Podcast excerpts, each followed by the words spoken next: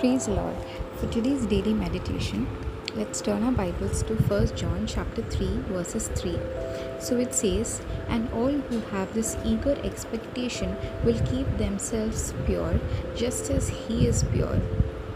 Now, I would like you all to imagine like um, mm, that you know a scenario where you have scored a very good score uh, in your favorite teacher subject, okay?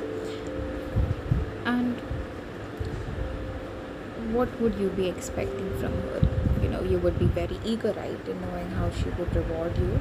Your expectations for her reward would be so much, right? See, that's exactly what this verse tells us. We should keep expectations for the time we will see Jesus. Um, you know, uh, during his second coming, and when we get to go with him together um, uh, back to our uh, holy land. So, this expectation shows the immense love and dedication that we have for Christ. And this expectation, if we have this particular expectation, it will help us to run the journey of our life in this earth. This this expectation of seeing him one day will help lead our lives in a pure way. It will help us stay away from all kinds of sins that come our way. That's what it says.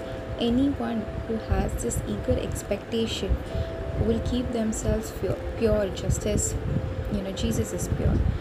Just like Paul, he you know kept his life from all kind of sins and led a pure life just because of his eager expectation of being in fellowship with Christ one day.